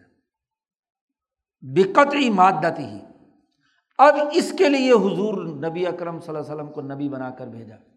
اب یہ پوری تفصیل ہے منظر نامہ پیچھے بیان کیا کہ حضور کی بےست کس منظر پس منظر میں ہوئی؟ نبی دنیا میں کیوں آئے؟ فباسا نبی امین صلی اللہ علیہ وسلم۔ تو اللہ نے ایک ایسا نبی بھیجا جو امی تھا۔ سرمایہ داری پڑا ہوا نہیں تھا۔ یہ قاعدے اور ضابطے جو لوٹ مار کے، یہ امی کا یہ مطلب ہے۔ امی کا یہ مطلب نہیں کہ بالکل کوئی علم نہیں ہے۔ بھائی حضور کے پاس علم تھا تو تبھی تو تجارت کا مال لے کر خدیجہ کا شام گئے اور باقی سارے تاجروں سے زیادہ اچھا کاروبار کر کے آئے۔ یہ جو امی کا غلط مطلب بیان کیا جاتا ہے کہ بالکل سرے سے کچھ بھی نہیں پڑا ہوا یعنی جو مجزوب ہو، بالکل یا ان پڑھ ہو، جانتا کچھ نہ ہو، یہ مطلب نہیں ہے امی کا۔ سرمایہ داری اور ظلم کے اصول اور طریقۂ کار جو نہیں پڑا ہوا۔ سامراجی نظام تعلیم نووادیاتی دور کے نظام تعلیم کا پڑا ہوا نہیں ہے۔ جی وہ امی ہے ایسا نبی امی اس کی تشریح بھی کر دی کہ لم یو خالت العجم ور روم جو کیسر و کسرا کی صحبت میں کبھی نہیں بیٹھے۔ ان کے طرز فکر و عمر اور عیاشی کے اس نظام کے ساتھ کوئی تعلق نہیں تھا۔ یہ امی کی تشریح کر دی خود شاہ صاحب نے۔ اور نہ ہی ان کی رسومات آپ نے اختیار کی، کیونکہ ان رسومات سے آپ کو واقفیت ہی نہیں ہوئی۔ کبھی کسی بادشاہ کے دربار کے درباری بنے ہی نہیں، تو وہ طریقۂ کار کیسے معلوم ہوگا؟ اور پھر نبی کو بھیجا، اور اس نبی اکرم صلی اللہ علیہ وسلم کو، نبی امی کو جالہ میزان ایک معیار بنا دیا۔ نبی کو معیار بنانے کا اللہ نے فیصلہ کیا۔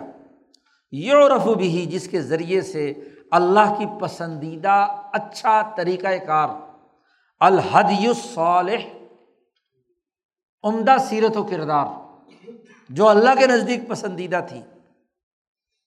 المرضی عند اللہ، من غیر المرضی، اللہ کی مرضی کے خلاف سے ہٹ کر اللہ کی پسندیدہ سیرت و کردار کا معیار اور نمونے کا فرد بنا کر نبی کو بھیجا۔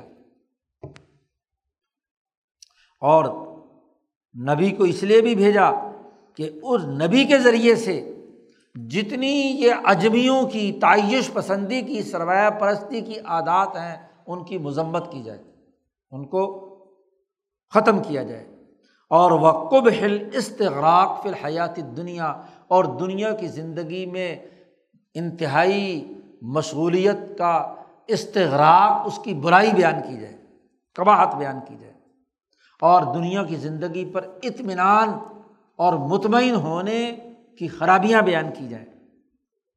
وہ نفس فی قلب ہی اور اللہ پاک نے اس نبی امی صلی اللہ علیہ وسلم کے دل میں یہ بات ڈالی کہ این یحرم علیہم ان پر حرام قرار دے دی جائے وہ تمام عادتیں جو ان سرمایہ پرستوں نے اختیار کی ہوئی ہیں، ان کے سربراہوں نے، ان کے حکمرانوں نے۔ جس پر وہ فخر کرتے ہیں۔ مثلاً فخر کرتے تھے کہ ریشم کا عمدہ لباس کس نے پہنا ہے؟ تو نبی اکرم صلی اللہ علیہ وسلم نے آ کر اس کو حرام قرار دے دیا۔ ریشم پہننا حرام ہے۔ دو قسمیں ہیں۔ ایک باریک ریشم ہوتا تھا، نفیس، جس کے اندر سے بدن نظر آتا تھا۔ اور ایک بڑا موٹا گف ہیں جی عمدگی، سردیوں کے لیے وہ پہنتے تھے۔ تو دونوں طرح کے ریشم حرام قرار دے دیے۔ اسی طریقے سے ایک خاص قسم کے رنگ میں رنگا ہوا کپڑا ہوتا تھا، جسے ارجوان یا ارغونی رنگ جسے کہتے ہیں۔ اس ارغونی رنگ کے استعمال پر بھی پابندی لگا دی۔ اسی طرح سونے اور چاندی کے برتنوں کے استعمال پر پابندی لگا دی کہ سونا چاندی کا نہ برتن، نہ استعمال، نہ کسی اور چیز میں ہاں جی انسانوں کے لیے اس کو حرام قرار دے دیا گیا۔ ایسے ہی سونے کا وہ زیور جو غیر المقطع جیسے کنگن شنگن جو ہے یہ پہننے بھی مردوں پر، کیونکہ زیادہ تر مرض لوٹ مار کا مردوں کو ہے، تو اس لیے ان پر پابندی لگا دی۔ ایسے ہی ایسے کپڑے جن کے اوپر تصویریں بنی ہوئی ہیں، رنگ برنگی ہاں جی تصویریں والے کپڑے پہننے سے منع کر دیا۔ ایسے ہی وہ تصویر البیوت، گھروں کے اندر ایسے خاص قسم کا رنگ یا کلر اسکیم سونے کا رنگ پھیرتے تھے محلات کے اندر۔ تو سونے کی تلا کا جو تلائی رنگ ہے ہاں جی خاص طور پر سونے کا پانی ہاں جی محلات کے گنبدوں پر، بڑے بڑے میناروں پر اور کمروں کے اندر سونا پگھال کر ہاں جی اس کا پینٹ کیا جاتا تھا، تو اس پر بھی پابندی لگا دی۔ وغیرہ ظالی کا وغیرہ وغیرہ۔ اور پھر یہی نہیں کہ نبی نے ان کی قباہت بیان کی ہو ان کو صرف حرام کہنے کا بعض کہا ہو، نہیں، بلکہ جو اعلیٰ معیار کی حکمرانی ہے، سسٹم ہے، وہ قائم کیا اور اپنی اس حکومت کے ذریعے سے کیسر و کسرا کی حکومتوں اور ریاستوں کو توڑ پھوڑ کر ختم کر دیا وہ قضا بے زوالی دولت ہی بدولت ہی دولت کہتے ہیں حکومت کو۔ تو اپنی دولت، اپنی حکمرانی کے ذریعے سے کیسر و کسرا کی حکمرانی کے نظام کو توڑ پھوڑ کر رکھ دیا۔ اور اپنی ریاست قائم کر کے ہاں جی ان کی ریاستوں کو توڑ دیا۔ وہ ریاستی بے ریاستی ہی اپنی ریاست قائم کر کے ان کی ریاستوں کو توڑ دیا۔ اور ان انّا اعلان کر دیا حضور نے کہ حالہ کا کسرا فلاں کسرا بادہ وہ حالہ کا کیسر فلاں کئی سرا بادہ کسرا ہلاک ہوگا، اس کے بعد کوئی کیسر دوبارہ پیدا نہیں ہونے دیا جائے گا۔ اور کیسر ہلاک ہوگا، اس کے بعد کوئی کیسر پیدا نہیں ہوگا۔ تو نبی کی بے ست اصل میں اس سرمایہ پرستی، تعیش پسندانہ اس پورے نظام کو توڑنے کے لیے تھی۔ سامراجی حکومتوں اور خلافتوں کے نظام کو توڑنے کے لیے تھی۔ ظالمانہ ریاستوں کی ریاستی حیثیت کو ختم کرنے کے لیے تھی۔ یہ تیسرا علمی قاعدہ ہے۔ جی۔ اس کے بغیر ارتفاقات کا نظام درست، انقلاب کے بغیر، ظلم کی حکومتوں اور ریاستوں کے خاتمے کے بغیر ہاں جی کام نہیں ہو۔ اور یہ نبی کی بیست کا مقصد ہے، نبوت اس لیے آئی ہے۔ جی یہ سمجھنا کہ نبوت صرف نماز، روزے اور عبادات کے لیے آئی ہے۔ غلط، بلکہ نماز، روزے اور عبادات تبھی قائم ہوں گی کیونکہ اس کے راستے کا یہ رکاوٹ ہے۔ سرمایہ دار نماز روزہ اس لیے نہیں کرتا کہ عیاشیوں میں مبتلا ہے اور مزدور اور کسان اس لیے نہیں پڑھ سکتا کہ وہ گائے بیل گدھے کی طرح کام کرنے پر مجبور ہے۔ تو نماز روزہ درست طور پر قائم ہی تب ہوگا کہ جب یہ سرمایہ پرستی کا نظام اور حکومت ختم ہوگی۔ ایک چوتھا علمی قاعدہ بھی اس باب میں بیان کیا ہے۔ شاہ صاحب کہتے ہیں، وہ عالم یہ بھی جان لینا چاہیے کہ حضور کی آمد سے پہلے جاہلیت کی جتنی بھی رسومات تھیں، جس کے ذریعے سے قوموں میں جھگڑے اور لڑائیاں ہوتی تھیں، ان لڑائیوں کو بھی آ کر نبی اکرم صلی اللہ علیہ وسلم نے ختم کیا۔ کیسر و کسرا کی حکمرانی کا خاتمہ بھی کیا اور مکہ مکرمہ یا یہ حجاز کے علاقے میں اگرچہ کیسریت اور کسرویت نہیں تھی، لیکن جہالت تو تھی نا۔ اور اس جاہلیت کی وجہ سے ذرا ذرا سی بات پر یہ لڑتے رہتے تھے۔ تو نبی کی بیست کا ایک مقصد یہ بھی تھا کہ جو جاہلیت کی مناقشات اور جھگڑے تھے، جس نے قوم کو مصیبت میں مبتلا کیا ہوا تھا، ان کے لیے مصیبتیں کھڑی کی ہوئی تھیں اور وہ ان کو اس وقت تک درست نہیں کیا جا سکتا تھا جب تک کہ ان کی غلط رسومات، غلط طریقۂ کار، غلط سسٹم کو جب تک نہ توڑا جائے۔ تو مکہ میں قومی انقلاب برپا کرنے کے لیے بھی نبی اکرم صلی اللہ علیہ وسلم نے کام کیا اور اس کے بھی چند بنیادی اقدامات کیے۔ شاہ صاحب کہتے ہیں، مثلاً، ان کے یہاں اپنے مقتول کے بدلہ لینے کا بڑا جاہلانہ طریقہ راج تھا۔ مثلاً، کان ال انسان ہو ایک انسان کسی دوسرے انسان کو قتل کر دیتا۔ تو مقتول کا وارث اٹھ کر اس قاتل کے بھائی یا باپ کو قتل کر دیتا۔ اصل قاتل بھاگ جاتا، وہ تو گرفت میں نہ آتا۔ تو اس کا بھائی ملتا یا اس کی برادری کا کوئی بھی بندہ مل جاتا تو اس کو پکڑ کر مار دیتا جی اس کے بیٹے کو مار دیا حالانکہ جرم کسی نے کیا اور قتل کسی اور کو کر دیا اب ہوتا کیا تھا وہ یعود حاضہ اب جو بندہ دوسروں کا قتل ہوا ہے اس کا کوئی اگر وارث جی وہ اٹھتا ہے اور اٹھ کر وہ ان میں سے کسی اور بندے کو اسی برادری کے کسی اور بندے کو قتل کر دیتا ہے یہ دلہ بھٹی کی لڑائیاں اسی بنیاد پر جو نا، اس کے باپ کے آگے باپ ماں نے اسی طرح پالا تھا نا کہ بھائی مقابلہ کرنا ہے، مغلوں نے تمہارا بندہ مارا تھا، تیرا باپ مارا تھا، لہٰذا تو بھی کیا ہے؟ مار۔ تو ایک دوسرے کے مار کے، مارنے کے چکر میں پڑے رہے۔ وہ یدور العمر کزالی کا اسی طرح معاملہ گردش کرتا رہتا تھا کہ دوسرے قبیلے نے بندہ مارا ہے تو اس قبیلے کا بندہ مارنا چاہے کہ وہ اصل قاتل ہو یا نہ ہو۔ اور وہ بھی ان کا بندہ مارے گا۔ تو یہ جاہلیت کا طریقۂ کار ہے۔ جہالت پر مبنی ہے۔ تو فقول نبی صلی اللہ علیہ وسلم، نبی اکرم صلی اللہ علیہ وسلم نے اس طریقۂ کار کو ختم کرنے کے لیے فرمایا، حجت الوداع کے موقع پر کہ ہر خون کل دمن، ہر خون آج میرے ان قدموں کے نیچے ہے، ختم کر دیا۔ پچھلا جو کچھ ہو چکا ہے اسٹاپ اور شاہ نبی اکرم صلی اللہ علیہ وسلم نے یہ بھی فرمایا ماں خطبے میں کہ سب سے پہلا خون میں اپنے بنو ہاشم کا ربیہ کا خون معاف کرتا ہوں۔ جی اس کو ختم کرتا ہوں، اس کا بدلہ، ہمارا قبیلہ اس کا بدلہ نہیں لے گا۔ جس نے بھی اسے قتل کیا ہے۔ تو سب، حضور نے سب سے پہلے اپنی مثال قائم کر کے کہا کہ میرے قبیلے نے ہماری برادری کا ایک بندہ ربیہ مارا گیا ہے تو اس کا بدلہ لینا تمہارے قانون کے مطابق ہم پر تھا، ہم آج کے بعد ختم۔ آج کے بعد، اس سے پہلے جو کچھ قتل و کتال ہو چکا ہے، وہ ختم۔ اور آئندہ کوئی کسی دوسرے کے قبیلے کے بندے کو نہیں مارے گا۔ بدلے میں اگر کوئی قتل ہوا، تو بدلے میں اسی انسان کو جس قاتل نے قتل کیا ہے، اس پر اگر گواہیاں، شہادتیں، باقاعدہ عدالتی پروسیس مکمل ہوا، تو اس کو بدلے میں قتل کیا جائے گا۔ کسی اور بندے کو، اس کے بھائی بہن باپ کو کسی اور کو پکڑ کر مار دیا جائے تو ایسا؟ یہ جاہلیت پر مبنی طریقۂ کار تھا۔ حضور نے اس رسم کو ختم کیا۔ یا ایسے طریقے سے کل مواریث، وراثتوں کا قانون بڑا ظالمانہ تھا ان کے یہاں کہ جو قوم کے بڑے بڑے چودھری ہوتے یا بڑا بیٹا ہوتا، وہ مختلف فیصلے کرتے۔ جہاں جو طاقتور ہوتا، اس طاقت کے مطابق میت مر گئی، اب اس کے وسائل پر کون قابض ہو؟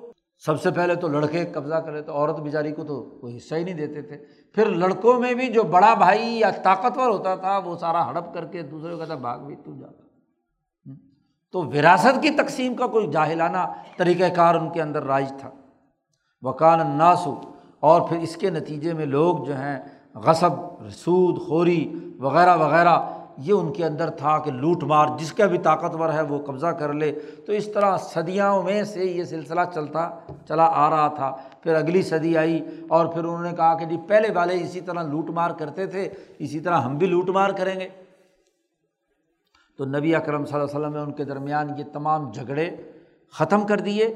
اور آپ صلی اللہ علیہ وسلم نے اس بات کا اعلان کر دیا۔ ایک حدیث ہے کہ جو قرآن نے حکم دے کر وراثت کے حصے بنا دیے، تو جو قرآن اور اسلام کی تقسیم کے مطابق تقسیم ہو گیا، وہ وہ تقسیم اب چلے گی آئندہ سے۔ ہاں اس حکم کے نازل ہونے سے پہلے جاہلیت کے زمانے میں جس طریقے سے بھی تمہاری تقسیم ہو گئی، تو چونکہ یہ قانون ماضی سے لاگو نہیں ہوگا، کیونکہ اگر ماضی سے لاگو کرنا شروع کرو گے، تو وہ ایک پورا پنڈورا بکس کھل جائے گا۔ ہاں جی کس کس کو ہاں جی وراثتیں تقسیم ہو کر لوگوں کے حصے میں جا چکی ہیں۔ ہاں جی تو اب اگر وہاں سے کہیں جی پچھلی ساری وراثتیں واپس لوٹاؤ، تو پھر اس سے پیچھے، اس سے پیچھے، اس سے پیچھے، وہ تو ایک۔ تو قانون جب نافذ ہوا ہے، اس کے نفاذ کے بعد اب فیصلہ اس کے مطابق ہوگا اور اس سے پہلے جو کچھ ہو چکا، وہ ہو چکا۔ ہر وہ چیز جو اسلام کے زمانے میں آئے گی، آئی ہے، وہ حکم قرآن کے مطابق تقسیم ہوگی۔ کہ جو وراثت کے حصص مقرر کر دیے، عورتوں کے، مردوں کے، بھائیوں کے، بہنوں کے، اس کے مطابق تقسیم ہوگی۔ اور وہ، ہر وہ مال جو جاہلیت کے زمانے میں تقسیم ہو چکا ہے یا جاہلیت کے زمانے میں کسی انسان نے کسی بھی طریقے سے لیا ہے، اس قانون کے نفاذ سے پہلے پہلے، فہو اعلیٰ ماکان وہ اسی پر رہے گا، اسے توڑا نہیں جائے گا۔ اگر اس کو چھیڑ دیا تو پھر پورا کا پورا کیا ہوگا؟ تو انقلاب کے بعد تبدیلیوں کے عمل میں پچھلے پنڈورا بکس نہیں کھولا جاتا، جو قانون نافذ ہو چکا ہے، اس کے بعد سے اگلا عمل چلے گا۔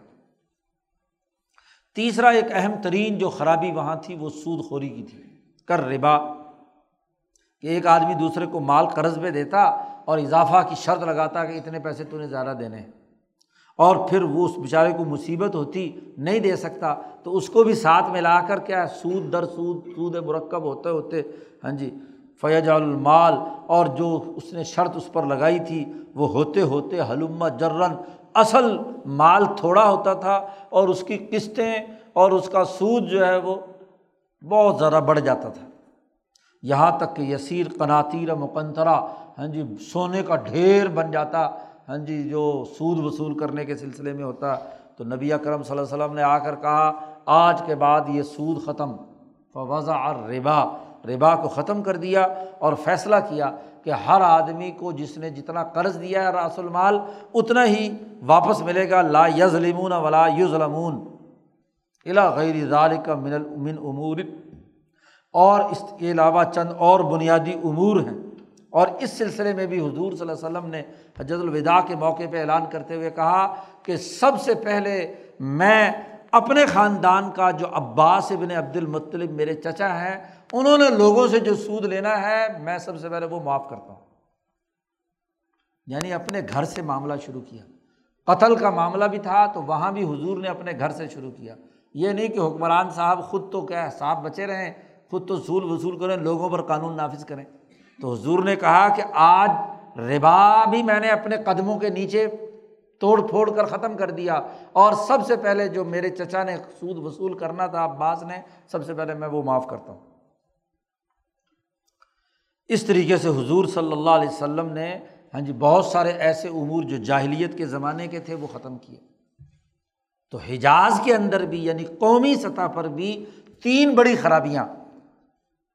وساس کا قانون غلط تھا قتل کرنے کا، وراثت کا قانون غلط تھا، اور تیسری چیز، سود کا نظام معیشت کے حوالے سے غلط تھا۔ ہاں جی تو یہ ایک سیاسی تھا کتال کا تعلق، قتل کا تعلق۔ خون لینے کا تعلق۔ اور دو کا تعلق معیشت سے تھا، وراثت اور قرض پر سود۔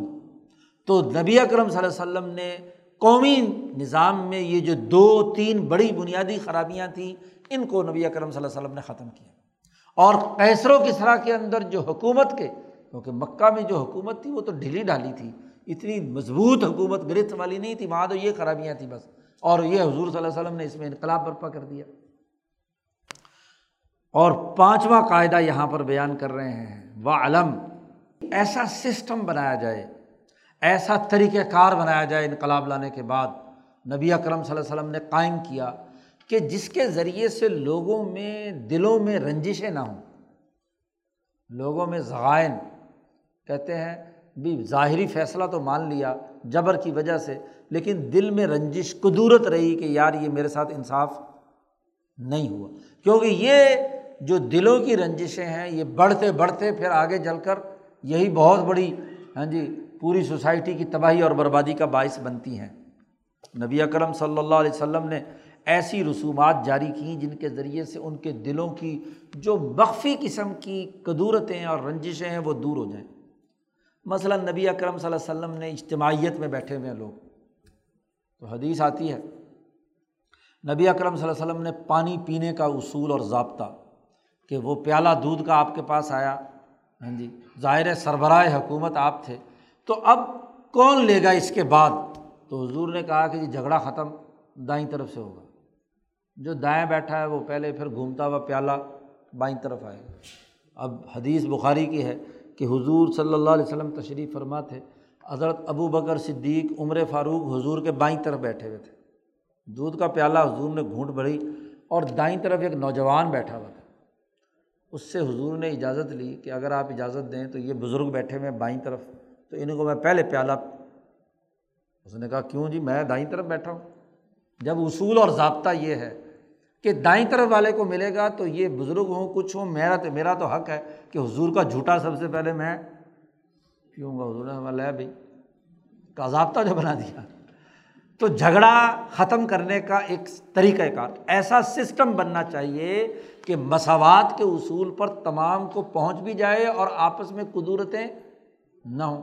یا جیسے حضور نے فیصلہ فرمایا حجر اسود کو رکھنے کے معاملے میں، ابھی تو آپ نبی بھی نہیں تھے۔ لیکن عدل و انصاف کے تحت کہ آپس میں جھگڑا تھا کہ جی کون یہ فخر حاصل کرے خانہ کعبہ کی تعمیر کے بعد کہ حجر اسود کس نے رکھا تھا۔ تو حضور نے اپنی چادر بچھائی ہاں جی اور پتھر اٹھا کر اس پہ رکھا اور سواروں سے کہا کہ سب اس کے کونے پکڑ لو۔ جتنے سردار بارہ کے بارہ، تو بارہ سرداروں نے اسے اٹھایا، وہاں لے گئے، وہاں جا کر حضور نے اس کو، اس کے اوپر رکھ دیا۔ تو اجتماعیت یعنی ایسا طریقۂ کار کہ سب لوگ اپنی شراکت محسوس کریں۔ کوئی اس کے اندر کیا ہے، دل کے اندر کینا اس طرح کی چیز نہ ہو۔ فن قد یقون اچھا یہ سقی جو ہے، پینے، اس پینے کے معاملے میں بھی ہے۔ اور سقی شرب جسے کہتے ہیں فقہ کی اصطلاح میں کسی نالے یا کسی دریا سے سیراب ہونے کے حوالے سے، زمین کے سیراب کرنے کا کیا قانون ہے؟ ایک نالا بہ رہا ہے، اس کے دائیں طرف بھی زمینیں ہیں، بائیں طرف بھی زمینیں ہیں، تو اس کی ترتیب کیا ہوگی؟ کہ پہلے پانی کون لگائے گا؟ اسی پر لوگ جھگڑتے ہیں کاشتکاری زمینوں کے اندر تو خاص طور پر۔ تو اب اس کا طریقۂ کار حضور نے متعین کر دیا کہ نالے کے جو دائیں طرف پہلے ہے، پہلے اسے ملے گا۔ پھر اس کے سامنے والے بائیں کو ملے گا، پھر اس کو ملے گا، پھر اس کو ملے گا۔ یعنی اس طرح پوری تقسیم، اس کو شرب جو ہے، اس کو کہتے ہیں حصہ، پانی کا سیرابی والا حصہ زراعت کے لیے۔ پانی کی باری، پانی لگانے کی باری۔ اس کا بھی ایک قاعدہ اور ضابطہ بنا دیا تاکہ ایک دوسرے کے ساتھ کیا اس بار میں جھگڑا اور لڑائی اور ایک دوسرے کے اوپر کسی تان کر کوہاڑی تاننے کا کام نہ ہو۔ نو قد یقور ناسن اس لیے کہ لوگ ہوتے ہیں جو آپس میں ایک دوسرے سے کھینچا تانی کرتے ہیں اور ایک دوسرے کے لیے کیا ہے، کسی دوسرے کی فضیلت کو تسلیم نہیں کرتے۔ تو بغیر بڑے چھوٹے کے ہاں جی جو طریقۂ کار ہے اس کے مطابق، تاکہ لیبدا بصاحب ہی اور مناقشہ جو ہے وہ ختم نہیں کرتے۔ اور وہ ختم اسی صورت میں ہو سکتا ہے کہ اس طرح کا کوئی قاعدہ اور ضابطہ بنا دیا جائے جس سے تمام لوگ۔ اسی طریقے سے نبی اکرم صلی اللہ علیہ وسلم نے قانون بنا دیا۔ کہ کس جس کے گھر میں لوگ جمع ہیں اور وہاں نماز پڑھنے لگے ہیں، تو امام کون ہوگا؟ تو بڑے سے بڑا آدمی ہو یا چھوٹے سے آدمی، حضور نے کہا کہ جو صاحب البئی تھی احق، جو اس گھر کا مالک ہے، جس کے گھر میں جمع ہے، وہ امامت کرائے گا، چاہے وہ چھوٹا ہو یا بڑا ہو۔ حق اس کا ہے۔ یہ الگ بات ہے کہ وہ کسی کے اعزاز میں کہے کہ جی چلو جی تسی کرا دو نماز، کسی بزرگ کو کہے۔ لیکن بزرگ کو یہ اختیار نہیں ہے کہ اس کو امامت سے ہٹا کر میں جو کہ چودھری ہوں، بڑا ہوں تو اوپر مسلح پہ چڑھ جائے۔ ایسا نہیں ہے۔ تو جھگڑا نمٹا دیا کہ جو صاحب بیت ہے، وہ امامت کرائے گا۔ یا ایسے ہی تقدم صاحب دابا علا رفیق ہی اظہار راکی با ہا بنا ہوئی ظالی کا اسی طرح ایک اور حدیث ہے کہ سواری پر سوار ہو تو جس کی سواری ہے، وہ آگے بیٹھے گا۔ یہ بھی جھگڑا ہوتا نا کہ میں آگے بیٹھا ہوں، دو نے پیچھے بیٹھنا ہے، تو کون پیچھے بیٹھے؟ تو حضور نے فیصلہ فرما دیا طریقۂ کار جھگڑا نہ پیدا ہو کہ بھائی جس کی سواری ہے، اس کا حق آگے بیٹھنے کا ہے۔ اور جس نے دوسرے کی سواری پر بیٹھنا، اس کا حق پیچھے بیٹھنے کا ہے، تاکہ جھگڑا ہی نہ پیدا ہو۔ تو وغیرہ وغیرہ اس طرح کی کچھ اور شاہ صاحب نے کہا، سینکڑوں ایسی مثالیں ہیں جس میں جو چھوٹی چھوٹی باتوں پہ ایک دوسرے کے خلاف دل کے اندر بغض اور عداوت پیدا ہوتا ہے، وہ نہ ہو۔ تو سسٹم اقامت الرتفاقات ارتفاقات کا نظام قائم کرنا ایسی صورت میں ہو سکتا ہے کہ سسٹم ایسا بنایا جائے کہ تمام لوگوں کو یکساں مواقع ہوں یا ترجیح اگر کسی کو دی جا رہی ہے تو اس کا کوئی نہ کوئی منطقی سبب ہو۔ جی یہ نہیں کہ بغیر کسی سرمایہ کی وجہ سے، دولت کی وجہ سے، حکومت کی وجہ سے، کسی اور دباؤ کی وجہ سے ہاں جی معاملات کے اندر ہاں جی فرق کا پیدا ہونا یہ درست بات نہیں ہے۔ تو یہ اس باب میں پانچ بنیادی علمی قاعدے بیان کر کے انقلاب کا پورا طریقۂ کار یہاں شاہ صاحب نے اس باب میں بیان کر دیا۔ اللہ تعالیٰ شاہ صاحب کی باتوں کو سمجھنے اور اس پر عمل کرنے کی توفیق عطا فرمائے۔ دعا کر لو۔ اللہ